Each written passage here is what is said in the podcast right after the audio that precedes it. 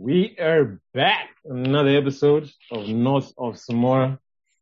It is me, the private one, Tutu, joined once again by the smarter guy. What up, man? How's it going? How's it going? Ah, it's going. You know, it's Sunday again, and it's it's welcome cloudy weather. I'm not gonna lie, man. The the, the weather, the sun was the sun was going off last week, man. So the clouds clouds are a welcome sight. Forgive my confusion, but aren't you the summer guy? Aren't you the guy who loves summer? Hey, man, look, there's summer is dope.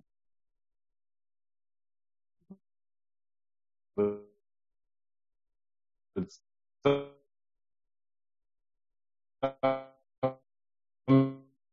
is hot. It rains back out here in the summer.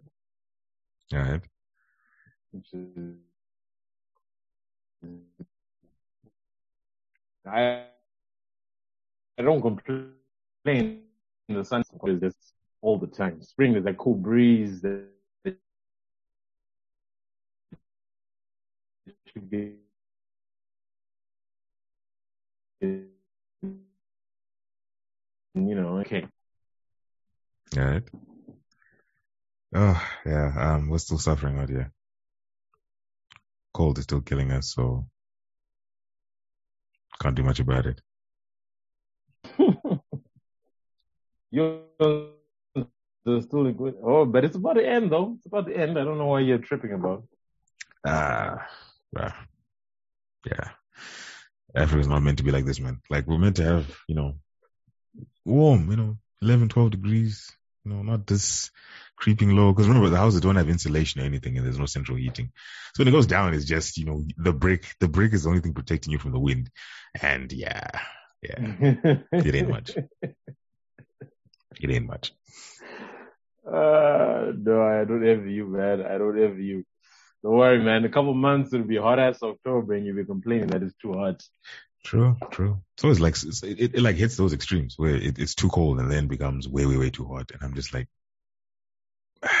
you know, can I get like ten minutes of just consistency, consistent weather, just you know, twelve degrees at the most, all year round. If the weather was like that, man, we'd all be happy. Mm. All right, so what's what are we talking about today? We're talking about football, but but the glorious game that we obsess over. Yeah, because like we have been hinting at it towards the end of everyone, so it, it kind of makes sense that people get our position. Because I'm guessing a few people are confused. Like, okay, there's a football outro all the time. yeah, this is how. This is yeah, a kind of an explain, explainer, but yeah, this is how all our conversations start. It starts with football and then it goes into life because football sometimes is an imitation yeah. of life, I guess. Is that the, the word? Is that the, is that where I'm supposed to take that? I, yeah, probably, man. I can't complain at this point.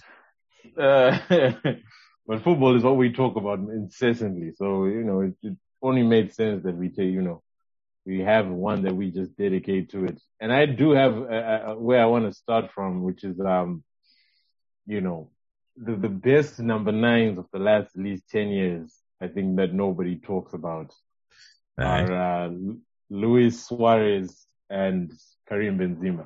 Now the Benzema one, you've been preaching that one for years. Yeah. So I'll give you, a, I'll give you the floor on that one. But Suarez, the only reason why I feel like we don't talk about Suarez is because he's a fucking racist.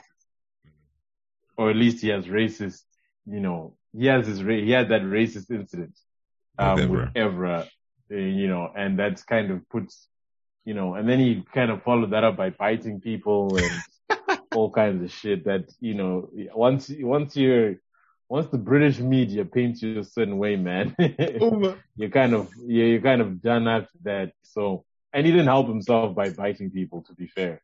But Yeah. when you um,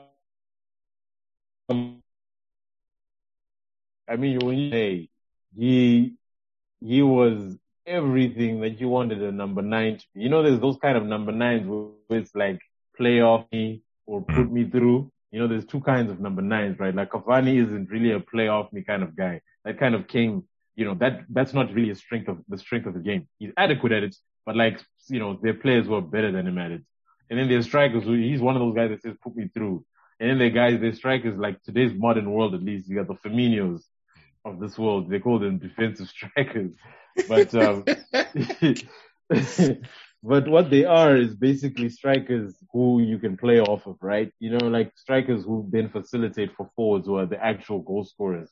Yeah. So in that Liverpool setup, you had Firmino was then a link-up play guy for Salah and Mane, and everyone else was scoring around them. And for, you know, and Cristiano wouldn't have won all those Champions Leagues and Ballon d'Ors if it was not for Karim Benzema. But like Yeah. I said, I'll let you, I'll let you tackle that one. The Suarez, man, I got to look at him properly when he played for Barca. And, you know, that Premier League year, you know, you kind of looked at him through hater eyes, at least I did.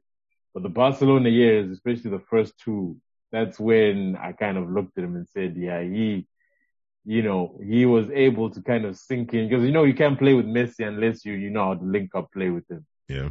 And, you know, he was like for real, man. You could one touch with him.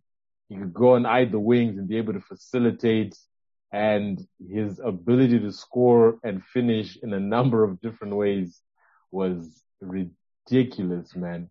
Mm-hmm. Like absolutely ridiculous. And the thing that got me the most, at least when I accepted it, was really a skill. It was a game against Bayern, where they at, at, at, in, in the in in Bayern in, in the Allianz Arena, and he had a ball. It was on the wing. I think you remember the highlight. And the wing, the, he had a defender next to him, behind him, and the ball came into him. So he ran up to the ball and then just chipped it over the guy, like little flick over the defender because the defender's momentum was to bring him forward. So he acted like he was to go get the ball and stop, but then instead kind of just flicked it over and let the ball in, and uh, ball went over. I remember showing that to my uncle, and my uncle was like, well, no one's cover 10-0 out, but don't worry. it was the most outrageous skill I had ever seen done, or at least I hadn't I'd seen in a while, man. And that's, you know, it was that season when they won the treble again. I was like, yo, Suarez, this, you know, this guy, man, this is a phenomenal striker. And then he just followed, I mean, that whole run, there was a game against City where he scored two really just sublime goals in City. Um, and then there was, what else? There was another, you know, there was an Adam like a couple of years ago where he hit a, remember the one, one way he got played through and then he just hit a back heel across the, into the other side of the goal. Yeah. Like ridiculous goals that he used to score, man. And I really, I truly believe like the last 10 years, apart from Lewandowski, was probably number one there. Yeah. Um, those two kind of fall behind and Suarez doesn't get talked about enough for understandable reasons, but he, he, he's one of the most complete strikers we've ever seen. Yeah, I definitely. Even Suarez, like to just to show how intelligent he is as a footballer, being able to play in the same front line with Neymar and Messi. That is not the easiest Mm. thing to do because those are very two ball dominant players, and to still shine while Mm. doing it, kind of testament to the fact that the dude is actually really good at what he does and really smart. Um, and yeah, he had his episodes, you know, uh, the biting, that handball, that that the, against Ghana in the World Cup. Yeah, there are many things that point to him being uh, having scumbag tendencies. Uh, but for me, like I said, in when it, when it came to the Bar- the Barcelona days, because I hate Liverpool. Like I hate Liverpool not as much as like Chelsea, but I have a distaste for Liverpool. So it was hard to like him at Liverpool. But when he then went to Barca, like with you, it then made sense. Like it was like, okay, this this guy is actually ridiculously good at what he does. Um, so yeah, I, I I think he's one of the more under, understated forwards simply because he he was overshadowed by Messi in a respect in that respect. And then there were other pure number nines were better than like Lewandowski is a good example, and my guy Benzema. Now my love affair with Benzema started. Remember that Lyon game at Old Trafford? Mm, When Homeboy just mm. came and showed out. And then the, the rumor started that, you know, Alex Ferguson wanted Benzema and, um, you know how it happens at United. It was like the Sneijder, uh, Wesley Sneijder. Never happened. it rumbled on for the whole summer. Never happened. I think we, I think this, I think I remember reading something about we, we almost had him and then something happened. I don't remember what, what exactly transpired. But yeah, it was one of those situations where we were linked with him right after. Because Alex Ferguson was like, yeah, that's the guy. And, you know, it just it didn't happen. You know, but it's, I don't, it's weird because Benzema's not, he's not, he's not a typical striker. I think the term we use is nine and a half.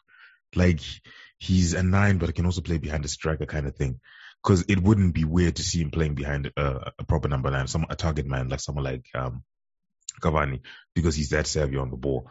But because the Madrid system is basically a 4-3-3 nowadays, or 4-2-3-1 sometimes, um, and they've got enough in midfield, he's kind of the striker. And his ability on the ball is something that people don't talk about well enough, like long enough Mm, like out of I've seen players like I put him up there with Berbatov, Bergkamp, uh, Henry in terms of just touch and awareness and positioning.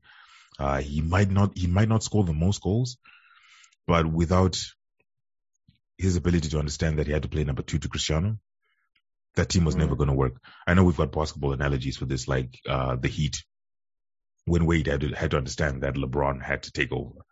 You know, that transition mm. took a very long time until Wade was like, okay, I have to play number two to this guy. Bosh was smart because Bosh understood. Like, you know what?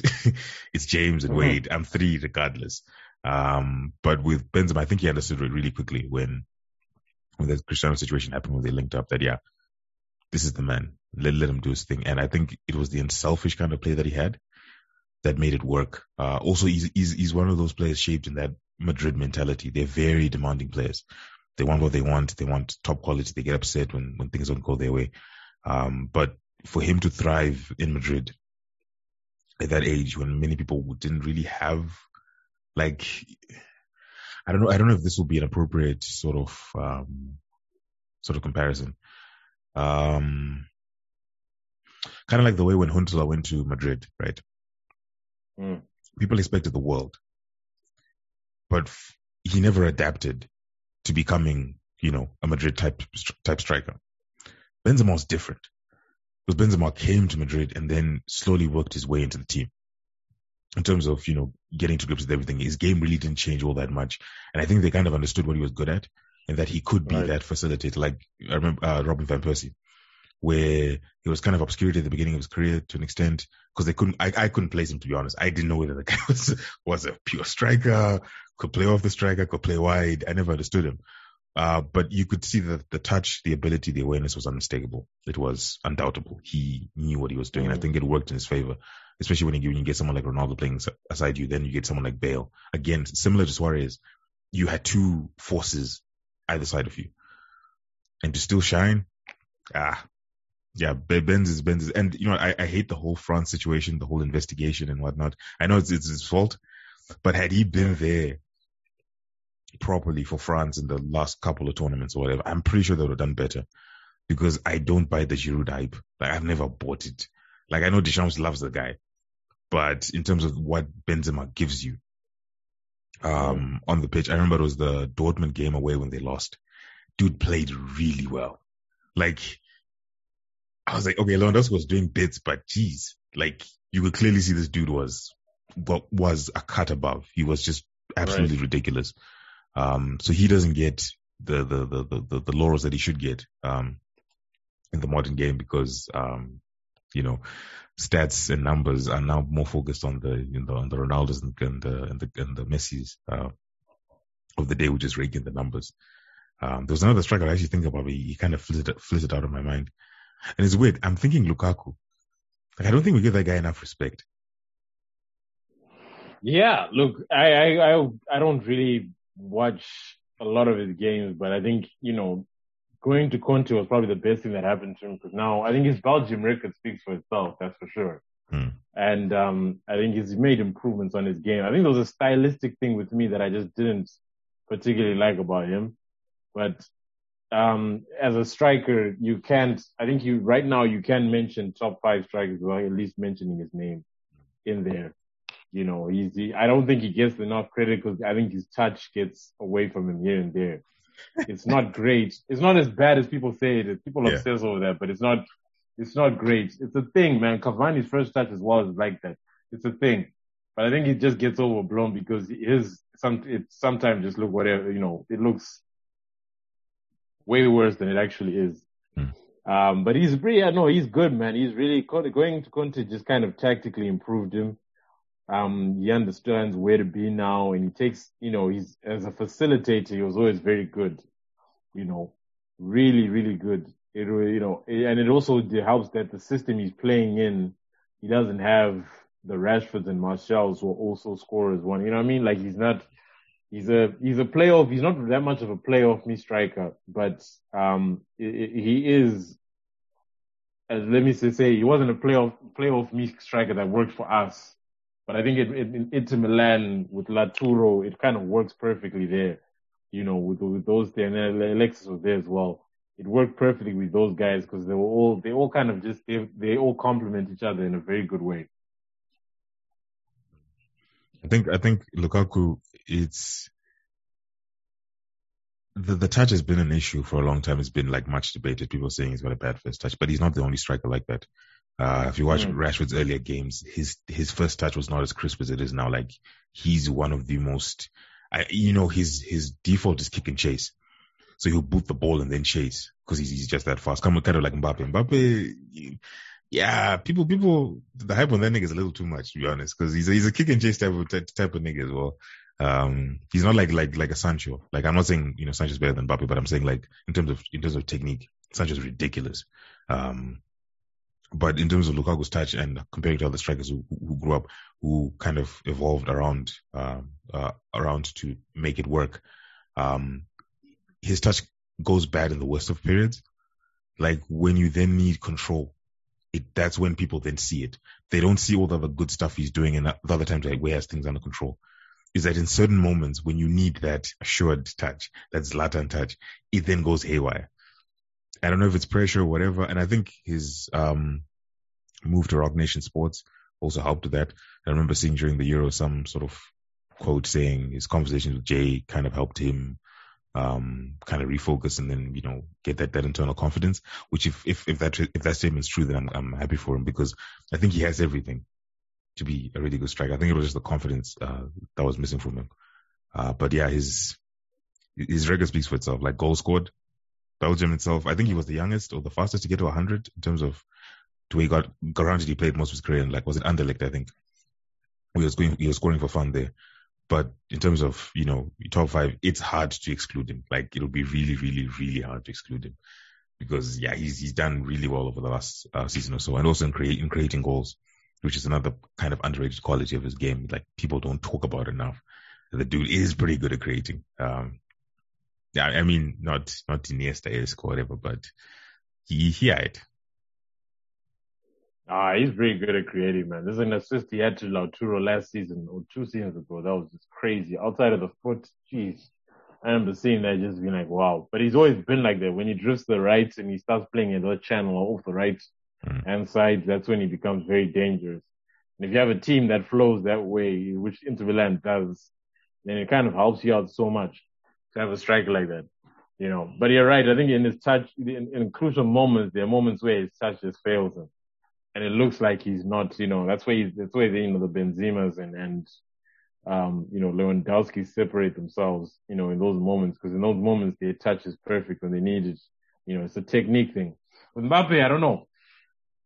I think Mbappe hasn't fully realized. He's only 22, so the thing is, you know, he, there's a there's an expectation for him to be the finished product now. I don't think he's I don't think at all he's the finished product. I don't think he's going to be the finished product if he stays in PSG. I think that they, cause they play him next to a striker there.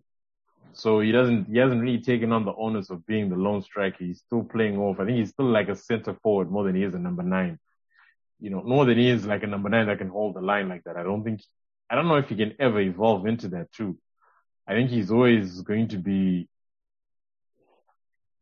I don't know. Let me, let me try and say like this. It's in, in a way like, um, he's different to like a Martial, but in the same way, he's going to be like that. Mm-hmm. And there's an aspect of his game that Martial built up.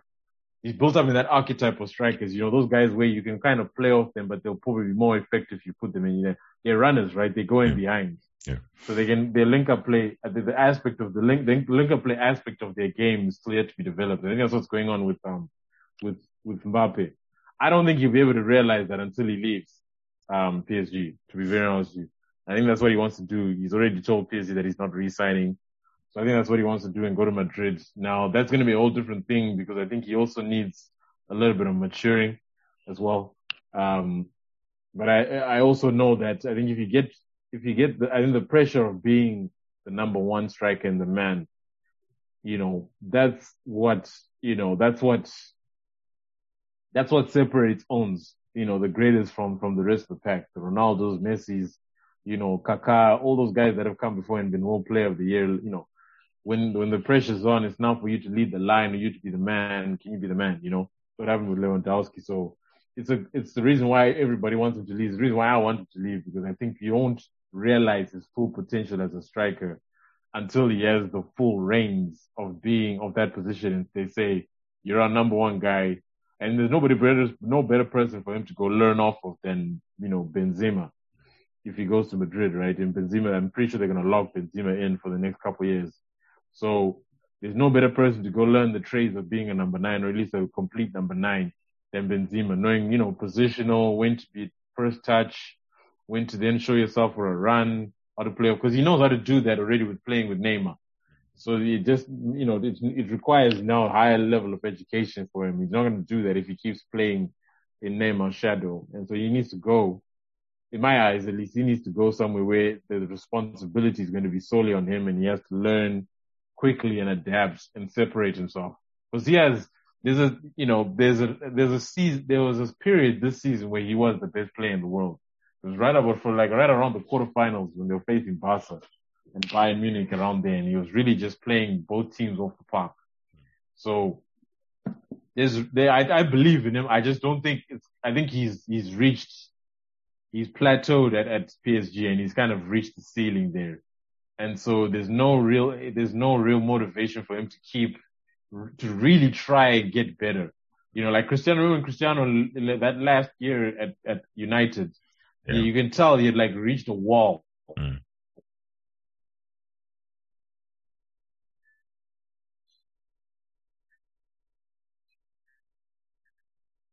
You know, he's like, I've won everything here. He then, when he got to that last year, it was, it was a whole bunch of things, but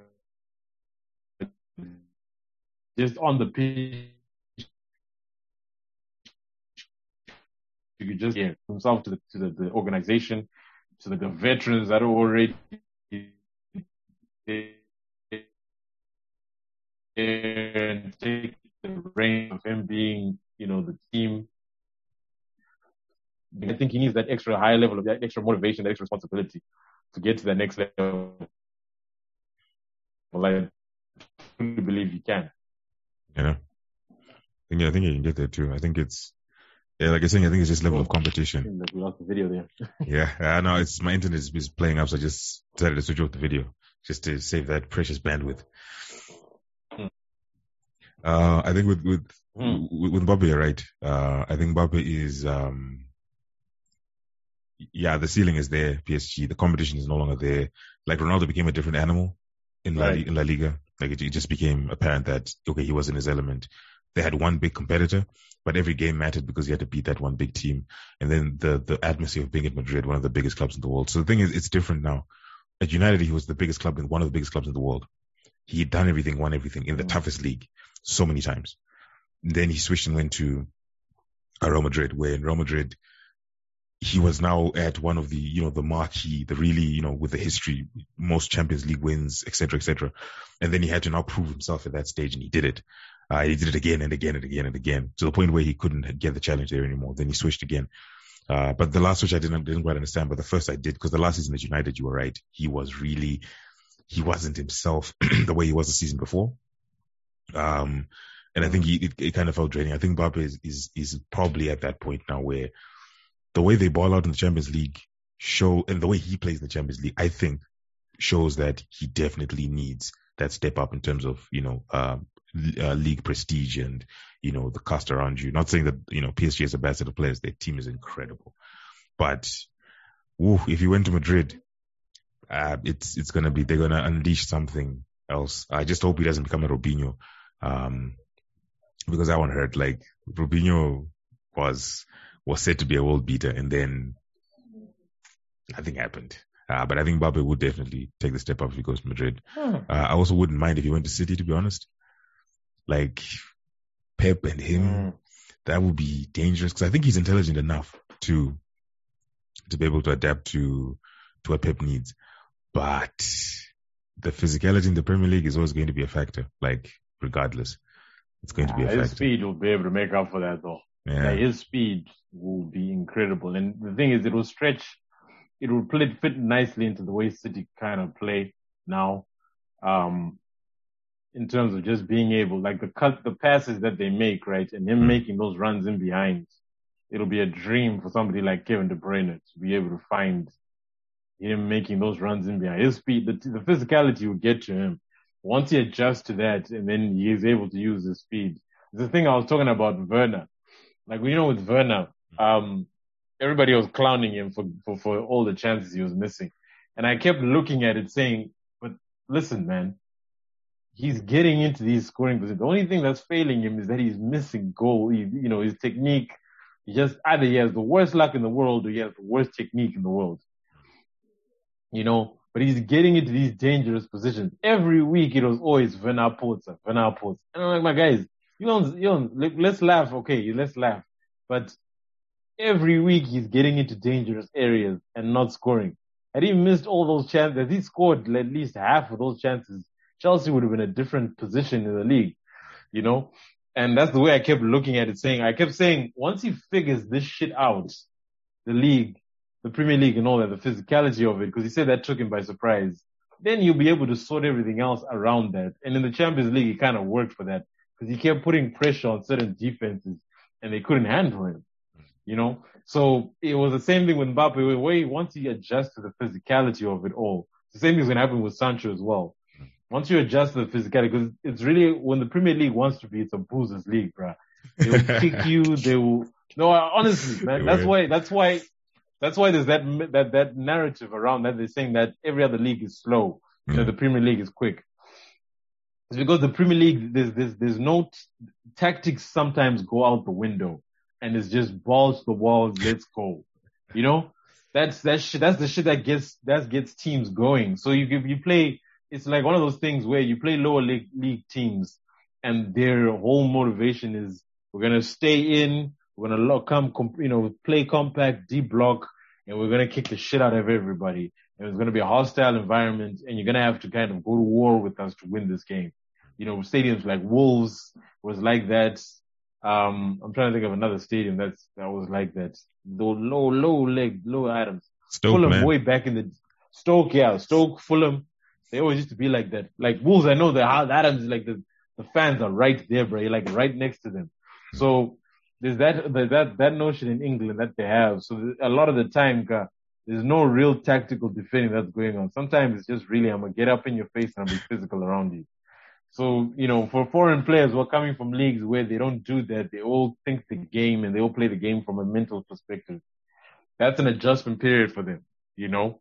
people are not backing off you, they're right out at you. And for a striker, like Ole, Ole said that one time, like playing striker in the Premier League is one of the hardest jobs in football because you have to be physical. Now you have to also think the game. You have to know when to be one touch. You have to know when to drift out wide. You have to know spacing, you know, making runs in behind to be a complete striker, at least be able to be a, a, a multiple, you know, multiple threat kind of player from scoring, creating, making runs in behind because sometimes you can dominate a game without even touching the ball, yeah. just from making runs in behind and shifting defenders in order to create space for your, your teammates. So Mbappe, once Mbappe has all of that on lock, mm. like his speed, imagine his speed dragging a defender this way to open up space for Foden coming in behind.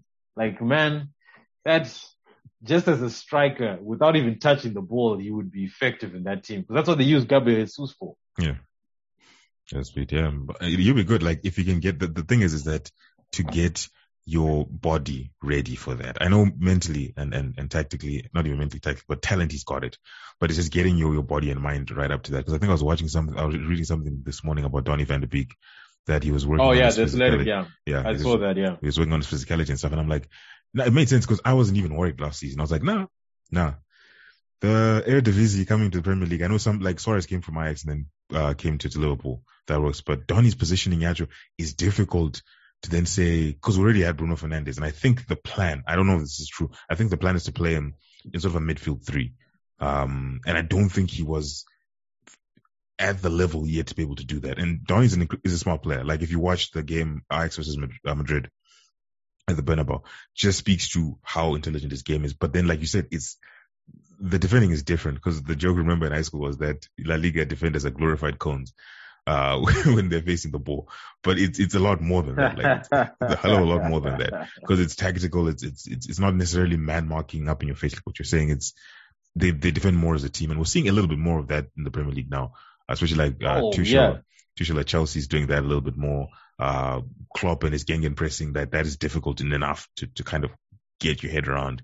Um, but when you play the the the bottom half of the league, the guys who don't who ain't care, you're not going to be able to do the same things that you could against the teams because sometimes big games feel easier for one team because they are trying to be, you know, organized, compact, trying to outthink each other, like how how Pep always overthinks things and then loses games that he could have won, you know, had he just kept it simple.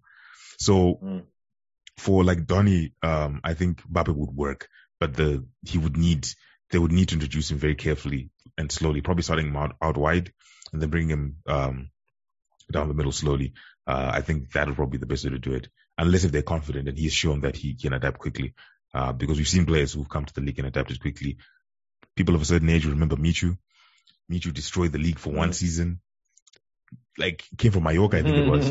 yeah. Niggas yeah. didn't know who he was. Um, it's, it's, it's, it's that kind of thing. Um, so I, I think, yeah, Mbappe would have to leave. The one strike I was thinking about when you're talking about Mbappe, actually, one person people don't give respect to as much as they should, Jamie Vardy. Like, Mm. he's, he's an enigma, if I'm using the term correctly. Like, he can be Tekers at times, and he can be like Chicharito, just in the right place, the right time, and you get these magnificent finishes, these tap in, Fox in the boss. He's everything combined. I think he's one of the most underrated strikers in terms of why has a big club not made an offer beyond the one Arsenal made when Wenger was still there. Which if they'd done that, I'm pretty sure it would have probably changed their fortunes for the better. But there is no big club that's gone for him. And I thought Chelsea was going to be Mm. that team. Like I legit thought Chelsea would make the leap and be like, okay, yeah, let's go, let's go get a Jamie Vardy.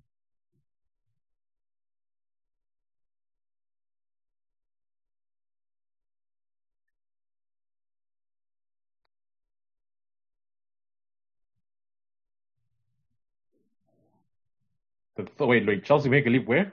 I'm saying to get uh, Jamie Vardy. Oh, to get Vardy. Um, yeah, I, I, I- think they should. Chelsea need a striker anyway. I think they should. Um, it's just that they're obsessed with this Haaland guy. they, you know, they they're learning now what we learned last season that Dortmund don't play about their deadlines, man. Yep. So, um, but I think I think Vardy, like Vardy, is one of those guys who I've never um. I don't watch Leicester that much, but I I've watched them enough when they played us and a few other games where they're playing rivals. To know, like you know, Vardy, he's one of those strikers, those English strikers that comes along uh, comes along every now and then.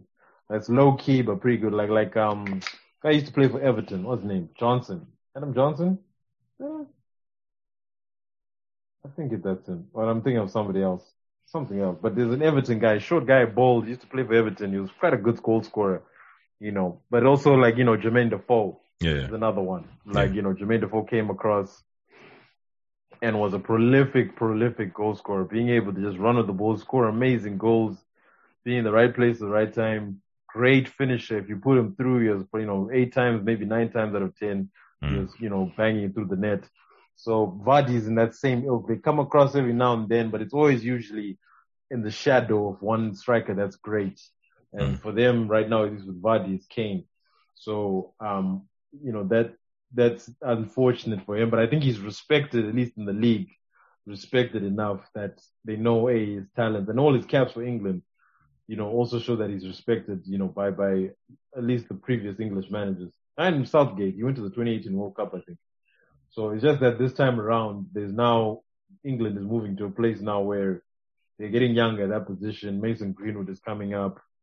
Um, you know, Kane is also still a striker, you know, still a prolific striker. And you know, I don't know, who knows what Southgate's going to do. But yeah, Vardy, Vardy definitely, definitely is underrated. That I won't lie. He's very underrated. I think that is a player that Chelsea should stop chasing this Haaland white whale, to be honest. Like, yeah, it's great and all to want this player, but the money that, um, Dortmund are going to want and the way they're going to hold out on him because he's not going to get bad in one season. Like he's proven that he's not just a target man. He's a very Nah, astute the kid player. is 21, man. He's not going to get bad at all. He's 21. He's very, he's a very good player. I think, um, will hold out. Uh, I think, you know what, like I keep saying, I don't know why, why I want these players to go to City But I think Haaland would fit so much at City in the same way that Kane would fit at City because I trust Pep as a manager that now I think he's finally learned the lesson of how to actually coach or work with like these quote unquote prototypical strikers. Um, I think definitely that kind of it's kind of like um Dominic Calvert-Lewin, another player who I think Chelsea should seriously consider. He's probably not going to cost that much. I know there's that England player tax where you play pay an extra 20 million if, if you're if you're born in in in the plus 44 area code, um, and he's going internally, but in the into arrival wow. as well. But it's it's one of those things, man, where he would I think he he needs to level up in terms of team because I saw at the beginning of last season, damn, he's good. Like he's really, really, he's not just a tap in the back of the neck kind of guy. He's, his runs are incredible. They're smart. He's very resourceful in the box. I think he's a player that, you know, Chelsea should probably be looking at. I think even United, to be honest, because now I want to admit this live. I've given up on Martial. Like, I'm just done, to be honest. It's not even the injuries. Uh, injuries are something you can't control, obviously, but I mean, in the sense of leading the line, you don't know what you're gonna get with him. He's like Nani. Nani would have a world world beating game one night. Yeah. yeah. And then the next weekend, you know, Chris Eagles or or Darren Gibson was a central midfielder, probably better than him. Uh, he's not consistent. I, I don't think um, um, Martial is as consi- consistent as as as Rashford. I think we had this argument four years ago when we, when we, when I was arguing Martial's ceiling was higher than Rashford's, and he said, "No, no, Rashford's is higher." And I didn't see it at the time, but I'm seeing it now. That Rashford's ceiling is probably he's still got quite a bit to fill up before he reaches the ceiling. Oh, in terms of what I, I'm so glad you brought up Rashford because I've been meaning to, to, to kind of spread the gospel on Rashford. But to touch on your Martial thing, I'm I'm I'm I'm waiting to see what happens this year. I'm in a I'm in a prove it year right now because mm. I understand last season just the circumstances of it. You know, like even with Donny, like just to touch on that too. Like Donny, the reason why he didn't really kind of fit in is because the man got bought September 2nd. You only was allowed to then train September 9, and then we had a hectic schedule where we actually didn't have full week training for like a, a, a long time. So for some owns, guy, if you went, if your adaptability wasn't like on point, it was gonna take them a lot of time, you know, to kind of adjust and play. And also because the number 10 position that the role of the number 10 position is different to the, the 10 kind of number 10 he plays, you know. So his position in us was going to be a box to box midfielder, but he couldn't play that because we didn't have a defensive. It was a whole thing. So his struggles last season were understandable, but I do, th- I, I think if the, it also the coaching, they have to open up the framework in order to facilitate, um, a play of his capabilities. And I think they're trying to do that this year. So we'll see. Plus he had the fact that he made a conscious effort to kind of fill out and get a little bit more, um, you know, strong and, you know, bulk up a little bit. That's good for him at least, because now at least he can play that number eight position in cause I think they said that in, in our team, his best position is the number eight as a box to box midfielder as a number eight. And that probably is. Um, so, but you know, with Martial, I'm in a prove it year now. It's like you're 25. This is, you're now entering your prime. I saw flashes last season where, you know, you looked, you know, where, you know, you looked like your old self again. The Leeds game was actually one of his best games, if not his best, his link up play. His link up play, when Martial's at number nine, people don't understand this. His link, when he was at number nine and he's on form, he's our best number nine. Because his link up play is ridiculous. Mm. Like, absolutely ridiculous. It's just that, like you're saying, he's up one day and then he's down one day. And I think I'm trying to see what happens now that he'll have, you know, will have a normal schedule. But I always felt like Rashford's ceiling was higher, and I was a doubter at first as well. But then, you know, I started to watch him play, and I was like, started to watch him kind of come into his own under Ole, and I was like, hmm, there is a player here for sure.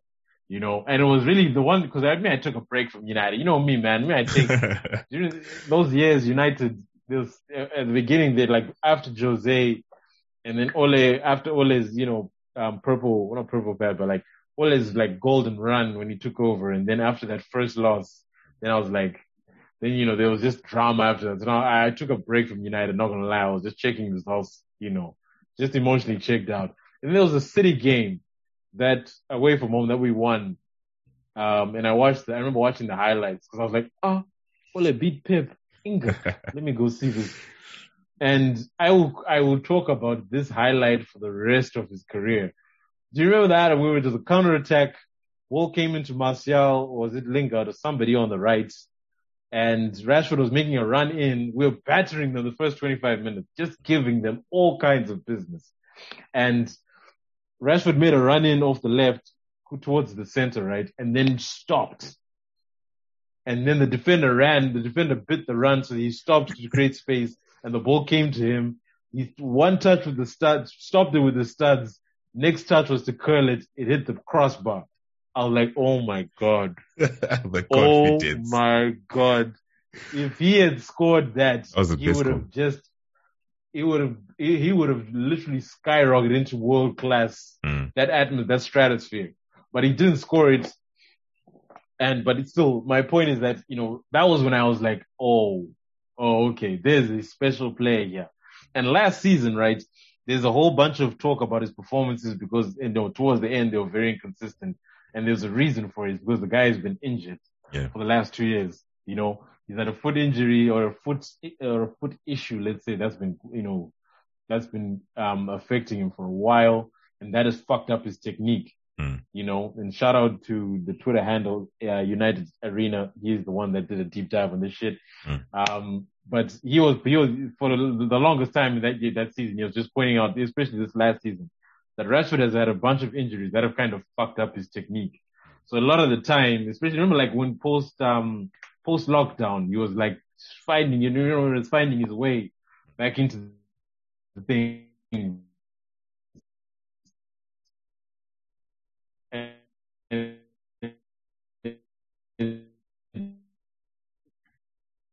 He didn't really get into rhythm, his performances at least, but he's still like there was there was a really long period of time last season, incredible, like incredible. Like their games, like the, the game, the goal I, I'll forget, I'll remember from last season too, the Brighton one where he, he faked, shifted to his left, then scored um, on Ben White, and then there was um, there was another goal against Newcastle where he picked the ball up at the halfway. There, you know, nutmeg ran it forward. The defender came back in front. He cut inside, little struts, tap, goal on the inside post. I was like, Jones, ah, you people, you people. Yeah. He is man, and the thing is, the the cool, the, the cherry on top of all of this, why I, I believed in him was when um somebody was talking about, I think it was um Mbappe. Well, somebody was it was a French player who was talking about how Pogba about Rashford, and Pogba was like, was it Mbappe? I think it was Mbappe. Was saying that yeah, I talk about I talk to um, Pogba about Rashford all the time. He says he's one of the most talented players he's ever played around. And I'm like, yo, this, this guy, that's, that's coming from Pogba. And Pogba is also one of the most skillful players. So if Pogba's saying that, man, and you know that's high regard, Mm. man, high, high regard. So Rashford, I'm, I'm excited. I'm glad he, he took the time and he put his foot down on getting healthy and getting this operation done. Because you go check his stats, man. This is with a shoulder injury and an ankle and foot problem. And he put up those stats. And if you go watch some of his comps and his highlights, the skills he was doing, his understanding of the game, Mm. the touch and finishes. Oh my God, I man, like the Granada goal, Mm. the, the, the, the, the, the, the, the goal against Liverpool that he created for, for Greenwood, that one we, he skipped over who? Um, I don't know who he skipped over. Remember that, man? He skipped over the guy, came back inside on the le- on the left footy, one time to the other side, cuts inside, cross ball to Greenwood, perfect ball as well. Yeah, on the Greenwood money. one touch finish. Yeah, on the money. Like, come on, man. Even like somebody, how many assists did he give to was- um Cavani And enough well? Like, remember? Because he had like the most assists, right? And then he was always fastest player to 50 goals, or something like that last season. And this is all factoring in that, as you said, the dude was wounded most of the season. Mm. And the inconsistencies made sense because like the toll just be, just like I didn't even want him to go to the Euros. Like I know you wanted to go Me because too. You, you wanted to go. and but- I, I think he said that too. He wrote Mm. it down. I think he wrote somewhere. He said, if I had known, and he's like he said, hindsight is hindsight. But if I had known that um I wouldn't play that big of a part in the Euros, would I have rethought my decision? Hmm. So he knows. He knows that. I think it was good hindsight. That's why he kind of put his foot down, saying, "No, no, no, I gotta get this shit done now." because Mm. it's lingering, it's hindering him, and you know, it, it people wouldn't say people will think that ah no, you know, if a shoulder injury doesn't affect. It does, man. Mm. Because um, who was talking? LeBron, LeBron James was talking about how everything is connected for an athlete, like in terms of the body, you know, the ailments. It's all connected, you know. So for ons, for us ons who don't understand, like we think about, oh, it's a shoulder injury. How does that affect a man's technique? You have no idea how that does, man. Just being able to move, you know, as an athlete, all that shit is all connected for them. So it, it definitely took its toll on him. Mm. And, and you know? It's why I like Rashford now is because of that conversation we had, I think four or five years ago, where we said, dude, the dude is not a striker. Like LVG put him in that position simply because it was just a needs must. We didn't have anyone to play the position. But in the, I remember watching him in the 19s. He was a right winger. And that's the one position we agreed could probably play because his delivery is so good that the left is more of an inverted sort of forward, but on the right Mm. he's more of a winger winger. And I think now since we have Sancho, he can now more probably specialize on that left hand side. But moving him off the number nine position was probably the best thing for him because he is good, but not in those spaces. If you dedicate him to those channels, I don't think he works as well as most people think he does. As long as you change his role, like you can't have him be target man. Yeah. If you're gonna play him in the number nine, if you're gonna play him there, you're gonna have to have him be kind of false nine-ish. That's why he mm. only plays striker if we're in the three-five-two. Mm. Yeah. Because he's got someone else up there with him instead of him just being out there Exactly. alone. Yeah. Because it makes sense because of his mobility. And I think that's the difference between him and Greenwood, for example. Because Greenwood, you can stick him at the number nine. That dude, you know, like guys who haven't watched his youth games, because I remember raving about the kid during his youth game, youth days. And I was like, he, Mm. stick him at the number nine. His his size doesn't matter. The dude is smart enough. He's two footed in a crazy way. Like his left foot shots remind me of Van Persie a lot. That it's it's going low. It's going low corner all the time. Like I remember watching the the, the training videos. Uh, you know, when you, you get a glimpse on MUTV or whatever, and the shot's always going to the corner, and it's powerful. It's sure. I I don't know what kind of confidence he has in his, in his shot, but especially if he's coming off his left, it's over. Like it's done. Like Mm. in and around the box, yeah, it's it's going to at the very least going to be on target. So he's different from Rashford. That sorry from Greenwood because like Greenwood is, I think, being played out of position on the right. I think we're just doing it simply. Be, we did it because we didn't have a player to put there. I don't think he trusted Daniel James that much in terms of finishing, nor did he did Amad and also physicality as well. Yeah. Like Greenwood wasn't ready to kind of play from, from a physicality perspective. He wasn't ready to play number nine Mm. because of the way he plays. He's a back. He, he he he keeps like he's a number nine in that mentally. Like he he'll hold the defender on his back to link. His link up play is getting better and better. I think it's, it's even even his finishing as well because I think Cavani being in the team as well, um, it's kind of helped him in terms of just being decisive, and I think his runs are getting better because I, people understate what what an, an elder uh, an elder statesman kind of player does when he comes into a team, because Cavani coming into a team, they watch him, they watch what Mm. he does. Like no one's runs are as better timed as Cavani's right now in the Prem.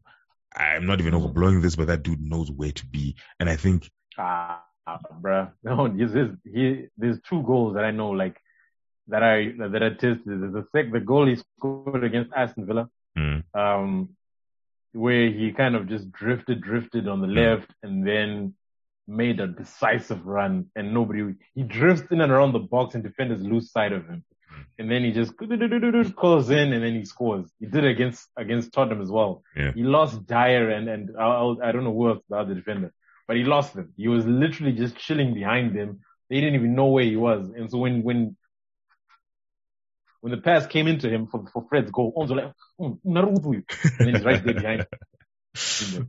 And then the second goal that he scored as well, the same thing happened. He was literally just chilling there. Literally just chilling there, being like, just looking at, at, at Greenwood and Bruno and saying, hey, hey, I'm here. I'm here. This one doesn't know I'm here. This guy doesn't know. And then the moment Greenwood found him, they're like, boom. There it is. Yeah, he's he's something else. I think that they, they watch him a lot and they see what he does in terms of being in and around the box.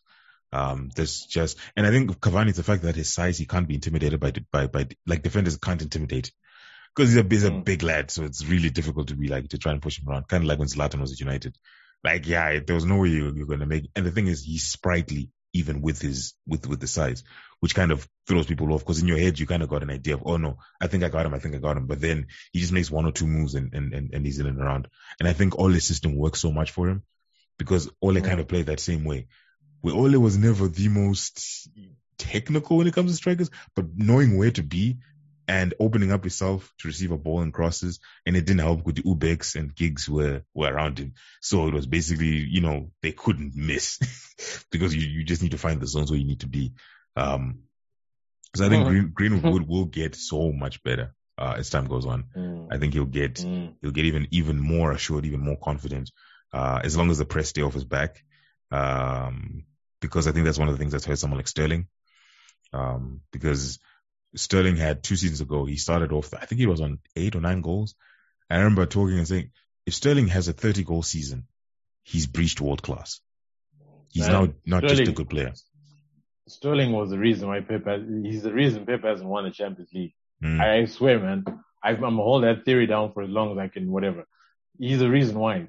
Sterling, Sterling was, was what, the thing is about Pep is that Pep, the reason why he hasn't won the Champions, somebody said this a while ago and they were right. The Pep hasn't won the Champions League because he, doesn't have Messi. Hmm. Simple as that. That system worked perfectly when Messi was in it. And everybody will bring up the City highlights and the City 100 record year and be like, and I'm like, for those of us who suffered through two Champions League finals Hmm. against Barcelona with Messi and Pep Guardiola, hear us when we say that those two teams, it does not get better for Pep than those two teams. Yeah. That was when his system worked to perfection. And the reason why it did, because of Messi.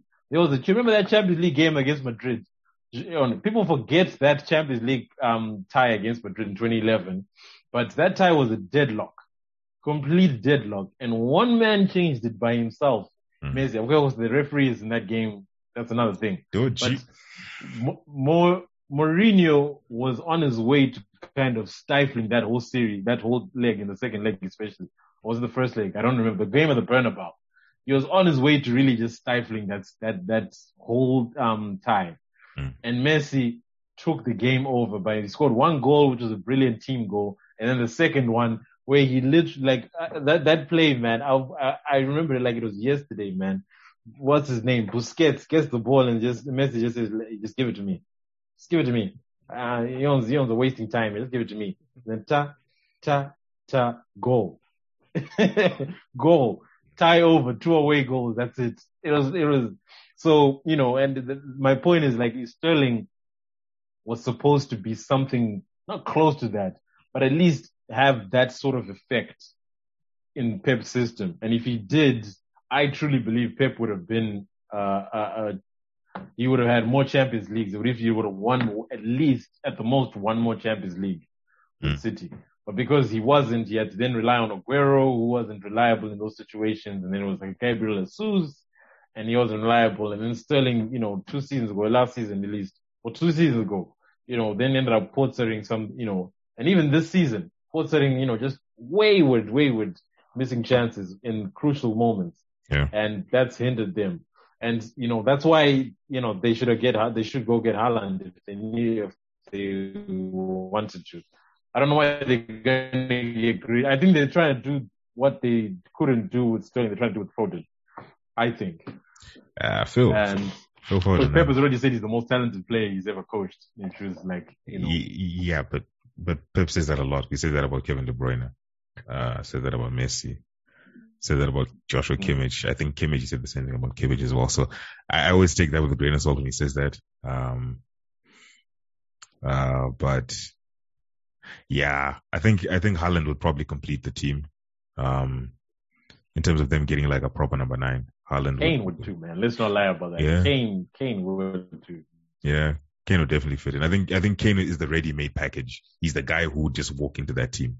Uh, Haaland would probably take a little bit of time because he's still young and uh, learning.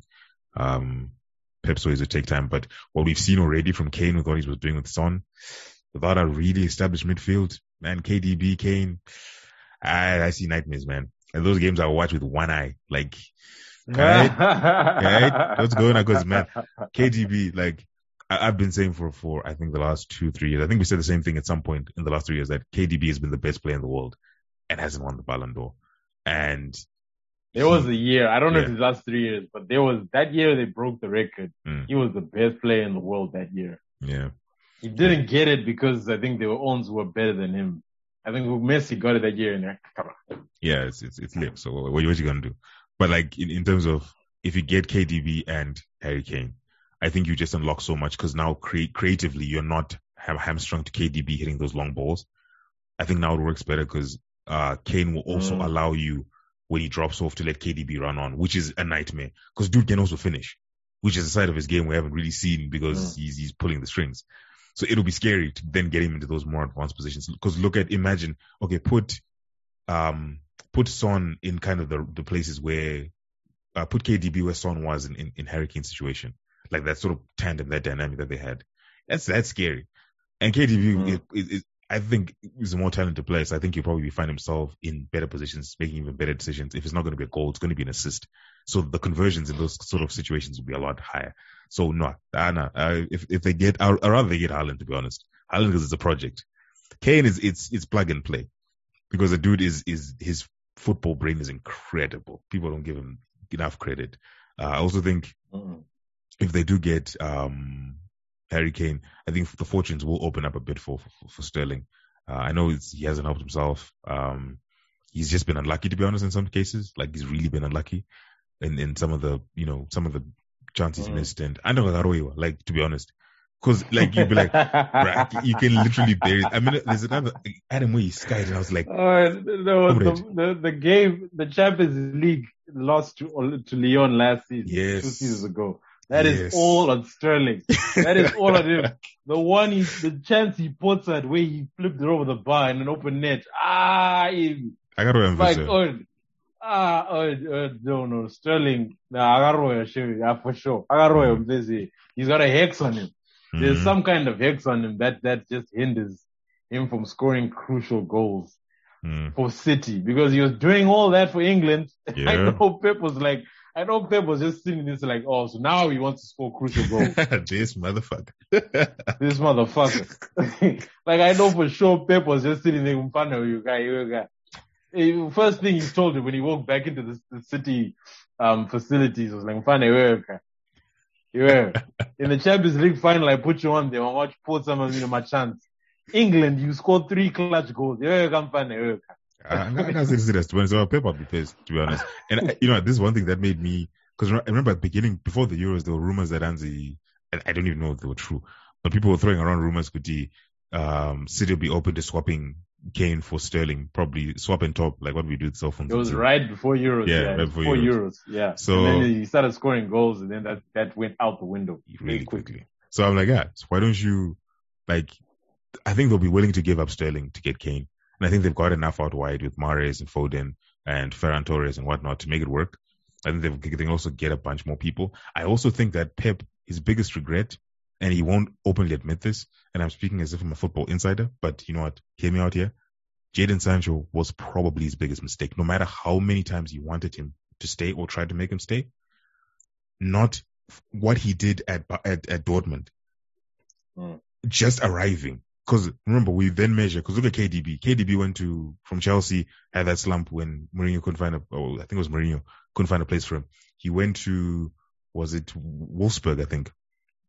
Immediately, we saw what you what the player could do when given the responsibility in the time. Man, Jaden Hmm. Sancho is if he had Sancho, he would have sold Kane. Um, uh, Kane would have sold uh, Sterling a long time ago. Sterling would not be in this Mm. squad. Did he have Jaden Sancho in that team? Because I think Sancho is smart enough as a footballer to understand what what, what Pep wants because his demands are pretty high in terms of what he wants from, especially the, if especially when he when he hyper focuses on a player like what we saw with Foden. Foden is extremely coachable. From what we saw from him in, in his play for England, although in the Euros it wasn't really anything to, to, to write home about. But Sancho on that right hand side, or probably on the left hand side with Mahrez on the right, he had his team Mm. He had he probably had his man, not necessarily the Messi to score, but the man to create chances, and it would have made it easier to find a striker, to be honest. And you could have put anyone there, Iheanacho, I mean anyone, because Sancho's gonna get him the ball.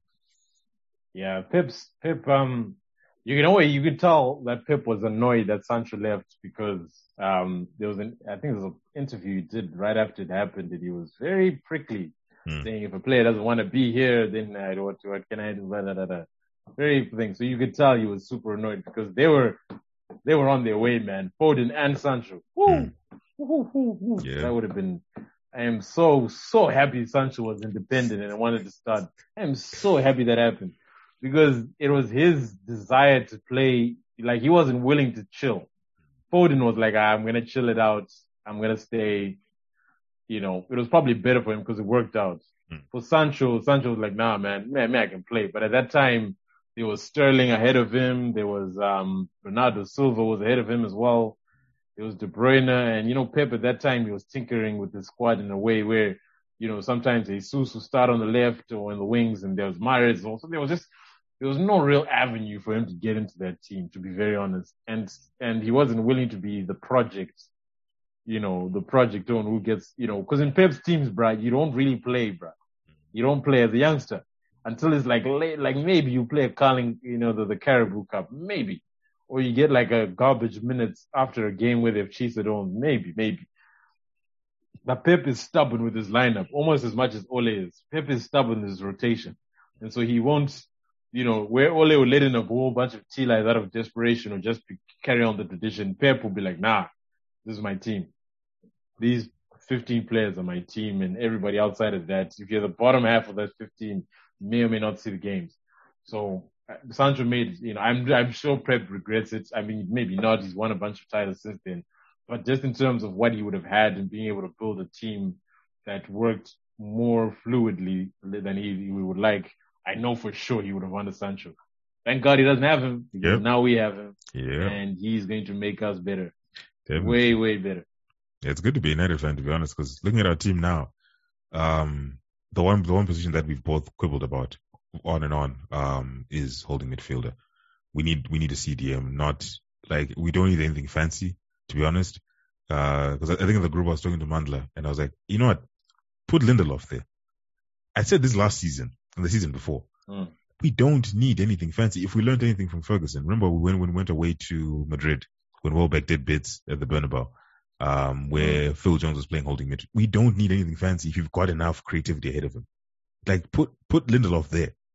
Lindelof can pass. Like guys, don't hate on the dude. Like he might not be able to to to, to be a last ditch defender, but he's li- he's, a, he's less of a liability in that position, and he can pass the ball out. He's he's confident on the ball. He might need to get a you know that working a little bit, but if you can't get Yeah. Camavinga or or um who else are we after? Camavinga or Neves or uh, Saul Niguez. Oh, Saul's not necessarily technically a holding midfielder anymore, but he can play the position. But if we if we can't get any of those guys in, in terms of uh, money and all that kind of stuff, which I think those reports saying United need to sell or Ole was given 100 mil after that Super League nonsense, they're gonna give him whatever he wants. They're going to give him whatever he wants for them to win favor with with the fans back. The Glazers are gonna give him tissues. If if he wants another 50 mil, I will not be surprised if he gets it. Maybe there's some financial fair play stuff going on in the background. But to be honest, if the money is Yeah, there to give him, yeah. yeah, if if the money is there to be given to him and they're within financial fair play, they're gonna give all of the money. I'm not even worried about like I'm I'm I'm I'm 20 percent worried about Pogba, like 80 percent because I don't care. Stay, go, do your thing, man. But I'm more. I, I think that he now sees that the team is probably in a position to challenge. I think this is just Raiola, you know, messing with with, with the front office. But back to our team, man. Put Lindelof there. If you can't put Garner, Garner is my shout. Kid is good. I don't know. I don't. Hmm. I, I honestly don't know who else I'm going to prophesy about this kid. It's not like Sean Goss three years ago when I say Sean Goss is going to be the next Michael Carrick. But I mean, Garner is good. He is really, he is good. Like, if you can't put Garner, put Lindelof there. I don't want to see Matic. I don't want to see, I don't want to see McFred anywhere near the team. If anything, those guys should, should all bounce. Particularly uh, Scott McTominay. McSauce did his bits. We enjoyed it. But you know, ah, hey, bro, it's time to go. McSauce, no, McSauce, he's, um, yeah, no, holding, yeah, holding midfield is definitely a, a, a, a point, I think, where, um, if we get one, then the team kind of functions the way all it does. And it's all just, like I talked about, I think I talked about this before, but it's all very eerily similar to like oh, Sir Alex's first years. Now I don't want to say that he's going to be Sir Alex. No, no, no. People are going to listen. I'm not hmm. saying that. I'm not saying that. I'm just saying the process of a rebuild or the process of rebuilding the club is very similar to, to, to, to item, to, to Alex Ferguson's first four years. All the way down to the all out. Actually, that, that, that was a very surprising thing Mm. that Ferguson got Fergie out Yep. calls from fans way back when. Like, I, you know, it just, it was, it was, it was hilarious to know that our fans have been like this for 30 plus years, you know, so, you know, um, I thought it was just a new phenomenon, but it's not, it's been like this for years. Um, but it's very similar in that sense where he needed to sort out his midfield and then he got Ince and then he got Keane and then things kind of took off from there and then he got Scholes and then it was perfect. Um, so we're, and it's also this the same, remember 05, 06 where we didn't have Carrick and then we got him and then the team kind of took off after that. So we're in the same kind of similar situation and the club knows that. That's why they were chasing Declan Rice, but West Ham is, is going to protect that asset to get as much value from it. So that's unrealistic now. Um, but that's the one for Ole's section that you, Ole's pro, prototypical. If Ole's first choice, that's who he wants. The second choices are the Neves, Souls, or whatever. I'd want Garner, but I think they said that Garner is like a year out from being Premier League ready. Um, you know, there's a physicality that he wants in that position that they don't quite know if um, Garner is ready to handle. They're they're all about being that coaching staff is all about being sure they're not going to take risks unless absolutely they have to. So you know that midfield, I I I don't really like. I'm not really worried about that midfield. I know for sure they want to take care of it. Like for sure, for sure, hmm. they want to take care of it. The fact that they signed Varane means that they know they want to take care of it. They are sick because people thought that last year that you know Ole was playing that McFred thing because that's what he liked and that's what he wanted. Hell no, that shit pissed him off so many times. That shit pissed him off. He was annoyed as we were with that that that pivot, but he knew he had to because you know there was just there's there were issues with Lindelof that defense in terms of getting caught out and stuff. But with with Varane and Maguire, there's that that you know that, that doesn't seem like it's a thing that we need to worry about uh, at least just theoretically speaking. So there's room now for just having one guy and they want to go get somebody who can just do the dirty work. And Saul, I think, is the one I believe is, is feasible. He can do it. I would want Garner, no problem. But if they feel like he's physically not ready, then, you know, at the most, I'd want him as just a squad player. But I think it's a case of the wage bill. That's why he can't stay. I think if was, if more players went out, he'd probably stay and just get his higher education with us. But, you know, because that's not the case and selling players is hard, I think he might go on loan. But once we get a holding mid, man, that's, you know, even I could, I think if we don't get one this window, I'm pretty sure they're going to experiment. I wouldn't be surprised if they do experiment with Lindelof there, um, just to see how it is. My only gripe with Lindelof there is that there's aspects of being, about being a midfielder that he, would be unnatural to him you'll have to learn like playing with your back, you know, playing with your back to the action mm. to receive the ball kind of thing. That would be unnatural for him. The movement it will take to shake off a defender, you become tough, stuff like that, which I think is coachable if you're given enough time to learn. Um, but I think in certain games where they won't press iron, they'll sit back. I think you can probably maybe experiment with that. I think they're going to run a few experiments with, because now that we have so many options with Sancho, it opens up a whole bunch of stuff. With Varane, it also gives us a little bit extra security that there's time to experiment with a few different formations and players. But the moment we get one, then, you know, I truly believe we can fuck around and do something special. Whether it's sustainable or not, that's a whole thing. But I truly, once we get a holding midfield, that, that's when we can really, I will literally, that's when I'll entertain title talk and being able to challenge for the title. Until then, I'm just really like, hey, bruh, if luck is on our side, luck is on our side. Right, man. Right. Like I, I, I, I get the whole they want to sort of the position, but I'm still worried that um they're content with what they have now in terms of because uh, Fred improved. I was watching a bit of his Copa America highlights. He he has improved considerably. Um, McTominay, I I don't know what he does well. Um, because he's a, he's he's he's a box to box that plays higher up the pitch. That's yeah. that's the honest to God thing about him. He makes runs in the I don't like he's the, in the ilk of Goretzka. That's what he's he's like. He's he's those kind of players who they're not really great at defensive work. It's just that they're very aggressive and they you know they work very hard on the pitch. But if you put them higher up the pitch, they're somehow, some way very effective. Mm. You know, just from sheer determination. That's who McTominay is.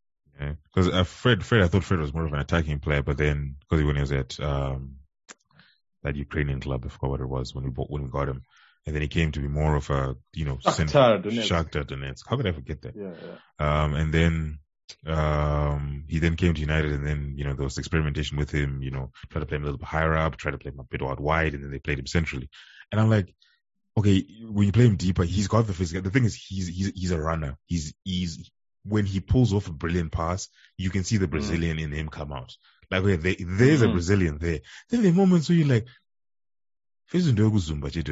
Zumba because there's no fucking way you're Brazilian. Like, uh, yeah. There is no. It is so frustrating, man. He's, he's, he's, he gets those moments where you're like, I'm so impressed. And then other moments are like, is that inconsistency that he has? And I think, like, yeah, yeah. Garner, Galbraith, those two, Galbraith might be too young, might be too small, uh, to play the position. I think he might need to prove himself a little bit more. He might be one that we might let go of and be very upset. Uh, because I jumped on the hype train after you put me onto him and I was like, yeah, no, he's, he's legit in terms of confidence. And I think he's the one who'll cry about when he goes, uh, because he's extre- extre- extremely talented. Um, but he's probably not going to see first team yeah, for a while. It requires, yeah, he, he, he, he needs, um, I think Ole likes him, but I think there's a, it's, it's a physicality. Ole wants his, his midfielders to be a, a, at a certain physical, he wants physicality from his midfielders. Mm. Because, you know, in that position, you're going to be dealing with press, high pressing from strikers, very physical strikers. Sometimes you get a midfielder who come up at, at you as well. So you need to be able to handle that in the Premier League and, and, you know, that aspect. And also just being able to cover the, the, the, the, the defensive side of, of the game, being able to cover, read dangers, you know, scuff it out. Galbraith from a talent, I think Galbraith will end up, he'll be good if he develops that aspect of him. He needs to go on loan. We need to kind of see how he handles professional level of football, you know. Then I'll be able to gauge. But I wouldn't be surprised if he does go. That's for sure. I think it's it's uh it's gonna be the same situation with Timothy Fosu-Mensah, who coming from Ajax was quite a, was a big prospect. The Prem just kind of changed him, and then he became a right back somehow, um, which I think was kind of weird. Then went to Fulham on loan, didn't really work out. I think if Garner can, if if they won't play Garner this season, send him to another Premier League club especially one that's just they're trying to yeah yeah just one that's been promoted. That uh, Senegal, I thought as well. Let them you know cut their teeth in the Prem because I think he went to Notts the last time and he was unbelievable. Because I was going through his mm. highlights reel on, on on on YouTube. I was like, you know what, this is what I saw when I saw him playing for the for the youth team. Like extremely confident.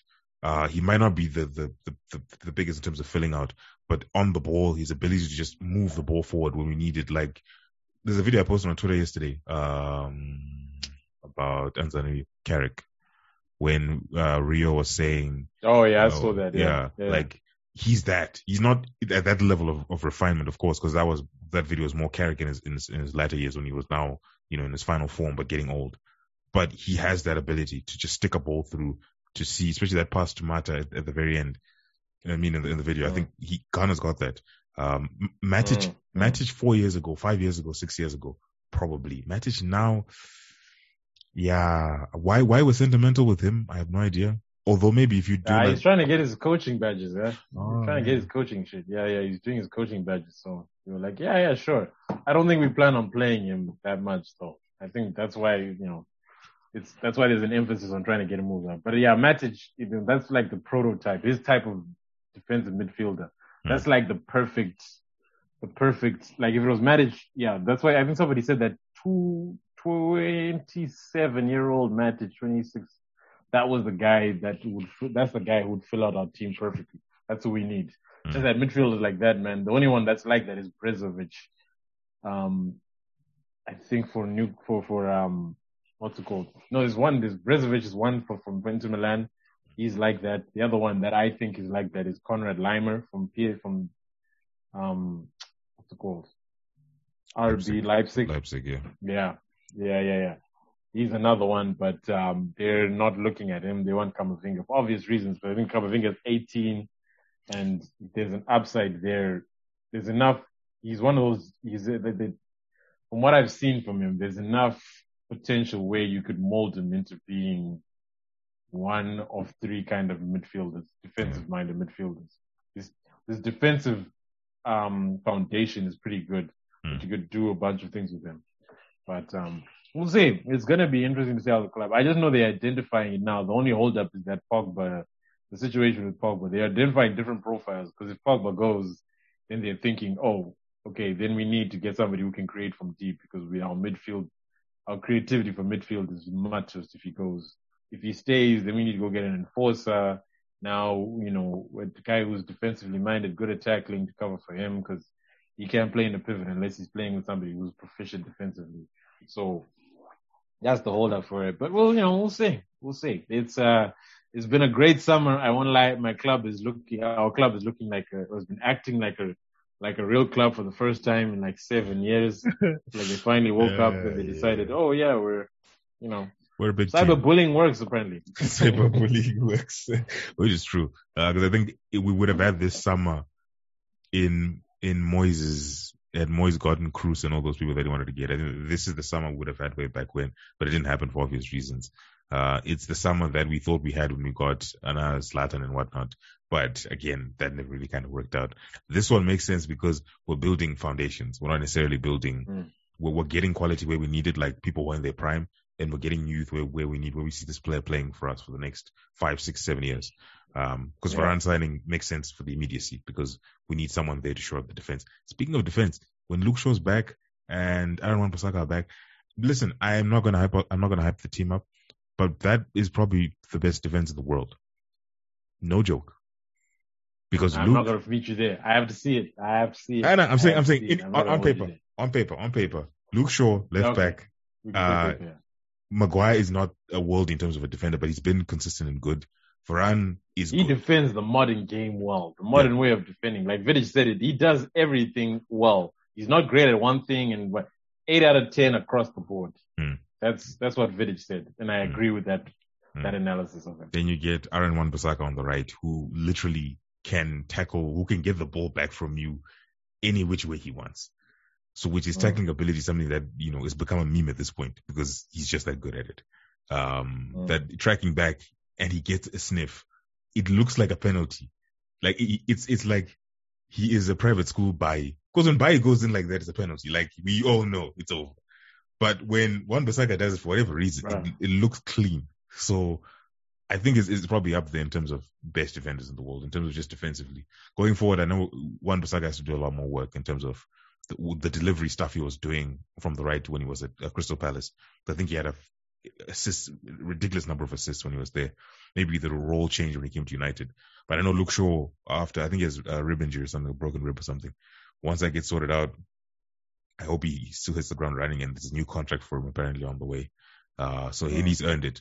And man, Luke Shaw, yeah, yeah, love for that guy. Incredible. That dude is, he, he went, he, he went, he went through the most. Like, they bought his replacement. Telles was supposed to be the guy that was supposed to replace him because uh, I think they were like, hmm, on if it runs this dude. I remember beginning of the season, I was frustrated with him. But as the season went on and on and on, his confidence and consistency went up.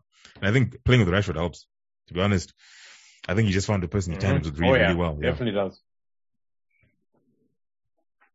No, it does, man. He does so well with with with with Rashford. Mm. I won't deny it. He does very well with him. And sure, the thing with him was that he just needed the confidence, you know, really. And Telles came in to kind of give him that and um, it just acts as now he's in the prime of his life. Got even respect from Roberto Carlos. Mm. Um, so he just needs to keep getting better. And he's I didn't even know he was 25, man. He's young. He's really right bang in the prime. Yeah. Yeah. I, hey, right in his prime. We can go on about football until the until the cows come home. I look at the time like, mm, you've been at this we for a while. Yeah, we we we definitely can, man. But uh, yeah, I just want to sign up with one more thing before we go. It says um, somebody said that Havertz is like Zidane, and I fought that, and I fought it, and then I watched him play, and if he tightens up his technique, I don't think he realizes how good he is. I honestly don't. I don't think he even knows, which is a little scary and a little whatever. But his the only thing that's fucking him up now, like any young player, is that his technique is not the final piece. He's not really in control of what he wants to do with the football. Because that's what I don't think you'll ever get a player like Zidane who was just in complete control yeah. of what they wanted to do with the football. But Havertz, he has that. He, he, how can I say it? He's tapping into that that that power. Mm. He's tapping into that that kind of play, that kind of player you know, the powers that kind of, that come with being that kind of player. he just needs to tighten up his technique. Whether that will happen or not is a whole different thing. But I think when he realizes how good he can be, I think that's that's why him and Tuchel is going to be very, very interesting. Interesting. Yeah. I, I wouldn't say it's Zidane to be honest. I think Havertz is the modern day Kaká. I think he fits Kaká's Ah, profile there you so go. beautifully. There we go. Yeah, Like, yeah, yeah. There we go. He's he's He's not the goal scoring runner like Kaká is Yeah. yet, but I don't think that's the, I think that's an aspect of his game he hasn't figured out yet. That's Yeah. why I think the technique is the, Mm. it's the thing that's holding him back. I don't quite think he's in charge of his technique yet. But I think in terms of the movement that he does, the ability for him to finish with either foot, uh, the the skill he has at the moment, his awareness, like that's all Kaká. That's like not prime Kaká, but you know the central attacking mid Kaká was when before he kind of burst on the scene. Yeah, before he became a full on second striker and he was still Yeah. just in the central attacking mid, yeah. Yeah. That's a good comp. Yeah, no, you got me there. That's a good comp. All right, ladies and germs, this was fun. See you again, I think next week. Uh, I think uh, wait next week. next week, next week I'll be on leave, so shit. I'll be relaxed. Oh, Una manch. Una manch. oh yeah. Yeah, time to sign off for sure. Yeah. Thank you for joining us, people. It's been a while. We know. Put us in the background. Yep. Yes, we, we worked that way for this episode at least. Uh, peace. Peace.